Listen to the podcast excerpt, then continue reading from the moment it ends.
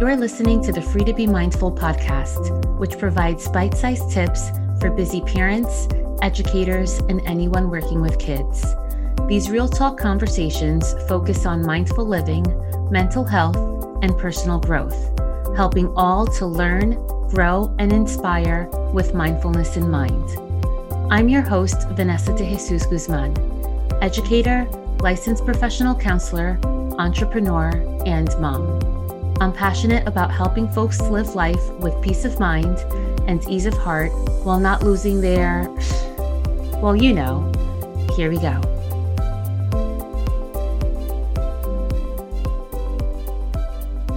Hello and welcome back. I hope that you're feeling good, looking good, and doing better in this world than you were yesterday. So, if you're listening to this real time, today is actually Valentine's Day in the US. If you're not listening to this in real time, that's totally okay. And be sure to stay tuned in as today's message may still resonate with you at any point throughout the year because of the day, I wanted to focus on the messages of love that we receive throughout our lifetimes. I will honestly say, as much as I love Disney and visited Disney World when I was a kid on a consistent basis and love all the movies, Disney also sucks sometimes. and I say that in the sense that it really sells us on false pretenses and the more modern movies really have a different type of message, at least you're trying, more realistic in some senses.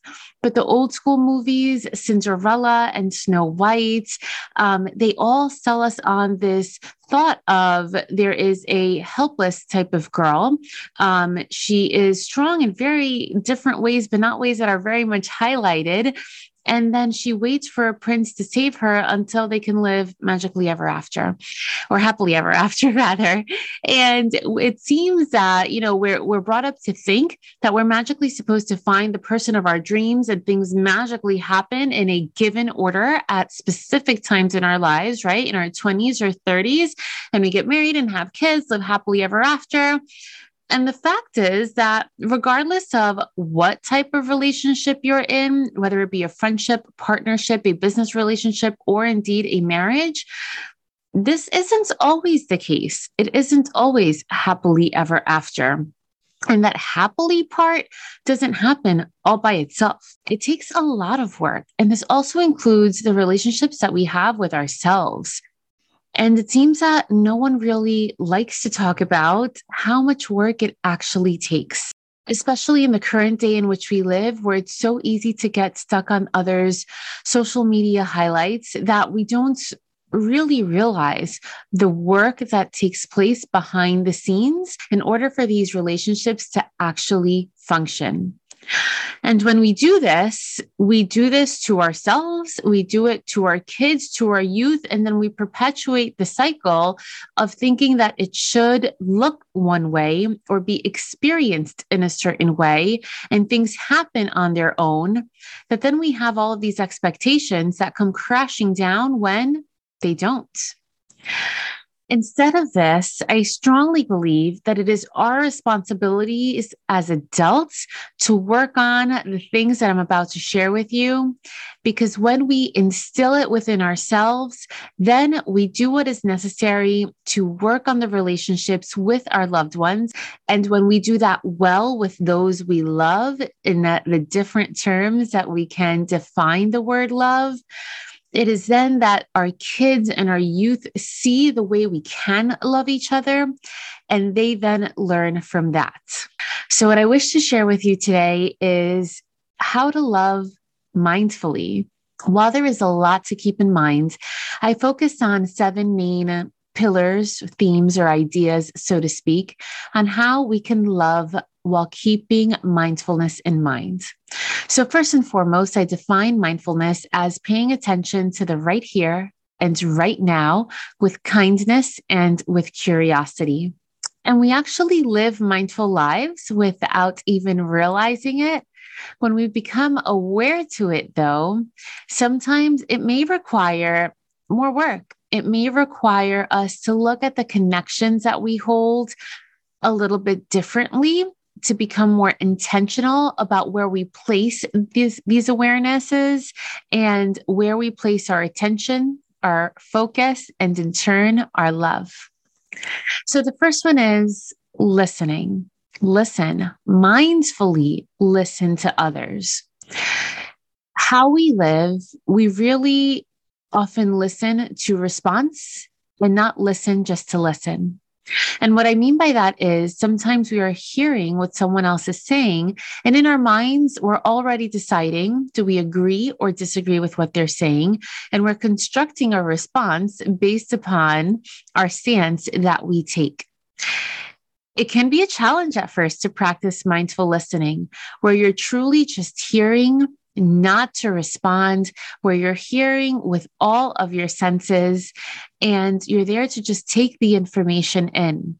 And that can be a challenge when we have so many opinions about so many different things. This is when we listen to fears, to successes, to where emotions are tied to, and really to what the speaker considers important, where we listen with not only our ears, but when we also listen with our eyes and with our souls. When we engage in mindful listening, we can even ask the other person, do you just want to vent or do you want a response? And that way we know how to show up and what they need from us. Sometimes we go into the roles of wanting to fix a situation, of wanting to offer advice. And sometimes the other person just needs to vent to let it all out. And they can come up with those conclusions on their own. And these can be whether they are kids or adults as well. And that leads to the second point, which is mindful communications. And this is really how we use our words. And what I mean by that is, especially when we disagree, sometimes we can be very accusatory instead of sharing how we feel. So, for example, sometimes it's easier to say, You're a jerk for doing that, as opposed to saying, I feel hurt when you did blank because this is how I feel about it. That takes a lot more energy, takes a lot more words, it takes a lot more explanation. However, what it does is it removes being accusatory, it removes placing blame, and it helps the other person to see where it is that you're coming from, why it is that you feel the way you feel, and hopefully can help them take perspective on the way that you're seeing the situation so that they can truly see you and not just anger or hurt from what happened. Mindful communication is knowing when to pause, is knowing when to step away while still remaining committed to come back and to finish the communication until both parties are heard and hopefully move forward. It really includes and entails letting go of our own ego and listening to listen and communicating to communicate and not to hurt.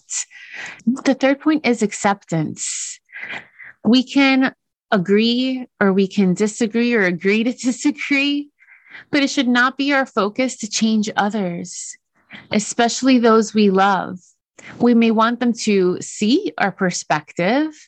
Sometimes we may want them to become a little bit more open minded, but the goal is always to grow together.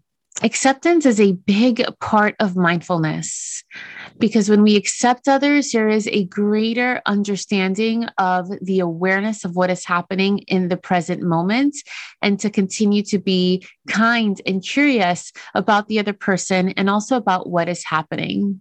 When we engage in this, we may be more apt to understand what it is that the other person needs and even perhaps helping them grow which is different than full on changing a person. And when folks are understood, they're more willing to not only understand back, right, but to work together. Accepting is also important when we talk about accepting what we need to let go of, letting go of mistakes that we've made, letting go of mistakes that people we love have made, understanding that there may be anger, but trying to let go, to accept, and to move forward. It also means letting go of other people's expectations and of the societal expectations of what love has to look like. These are not defined terms because we can define this on our own. The fourth pillar is appreciation and showing gratitude. It's really easy to take those we love for granted. It is because of that that we usually show our true colors and that we can feel safe exploding amongst those we love as opposed to exploding at work or in school or in our outside lives. Because of this and so many more reasons, we do want to engage and be vocal in sharing and showing our appreciation and our gratitude for those that we love.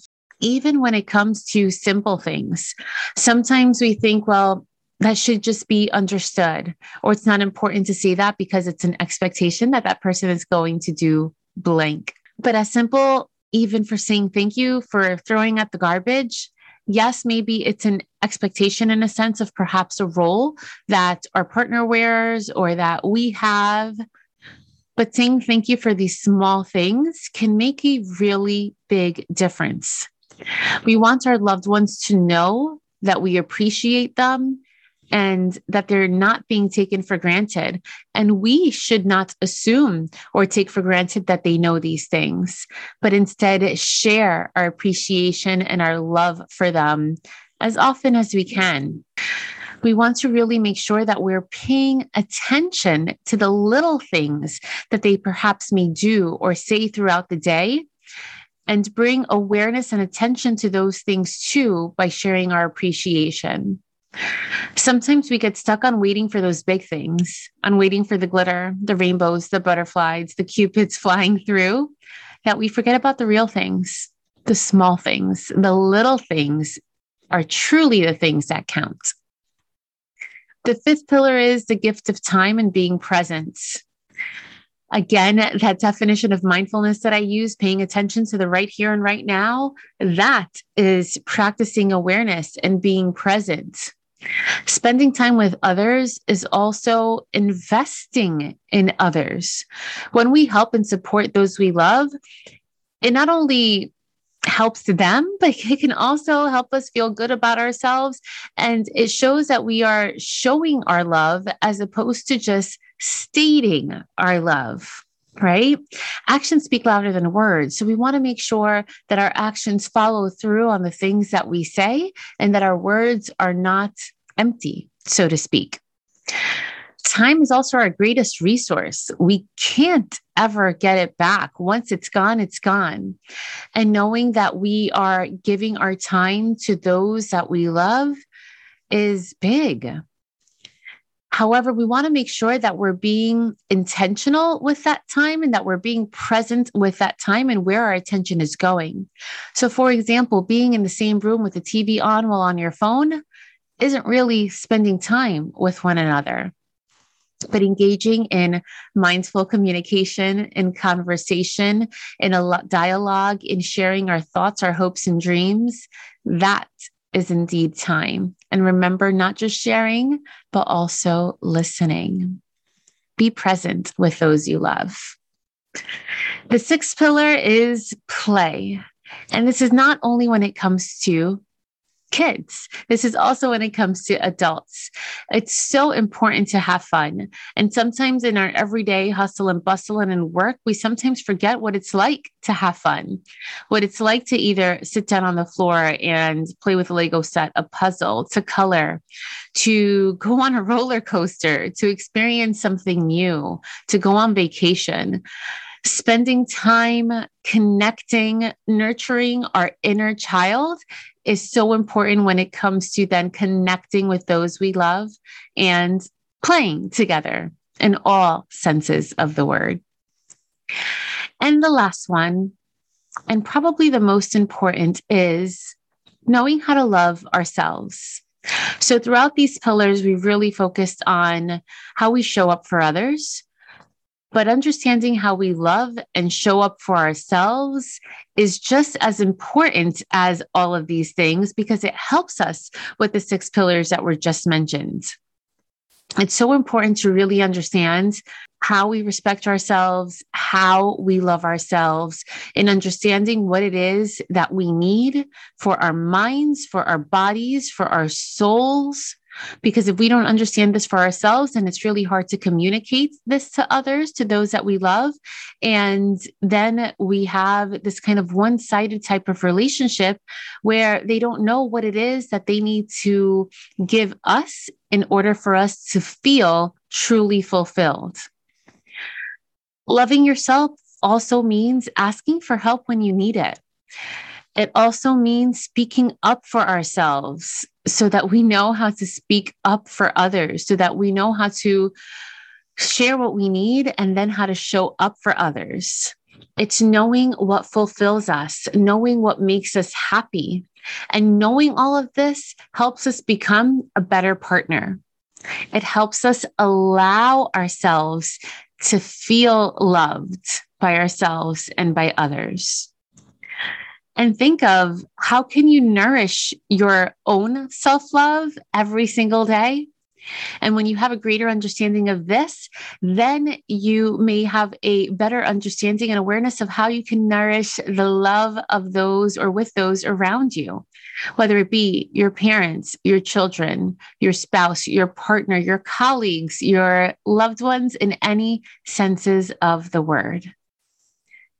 I hope that just hearing these thoughts from these seven pillars really helps you understand the things that we need to keep in mind and the things that we need to work on. It sometimes can be easily said, yeah, you need to work at love, right? It doesn't come easily. But then what does that mean? And how do we do that? I hope that this brings you some new perspectives, some new ideas. I hope that it leads you to take time either today on Valentine's Day or any other day in the year and really know how to love yourself and what it means to truly love someone else. If you liked what you heard, I do encourage you to share it and tag me on social media. And I'd love to hear your thoughts. Thank you so much for listening in. And I wish you a wonderful Valentine's Day or any other day. And know that it is always acceptable and okay to love yourself and love others. Regardless of where you are or what you're doing, take a breath in through your nose and exhale that breath fully as you bring to mind someone you love. Perhaps it's your child, perhaps a partner or spouse, perhaps a parent or a friend Perhaps it's someone you see every day in person, or perhaps it's someone who lives in your memory and in your heart. Think of that person's face, think of that person's smile. And with peaceful energy in your heart, you can repeat out loud May you be happy. May you be healthy. May you have peace in your mind and in your soul. And then, as we shift gears, picture yourself in your mind. Perhaps look at yourself in the mirror as you desire the same wishes of loving kindness onto yourself. May I be happy. May I be healthy. And may I live my life with peace of mind and peace in my soul. May you always feel loved by others and most importantly, from yourself. Have a great one.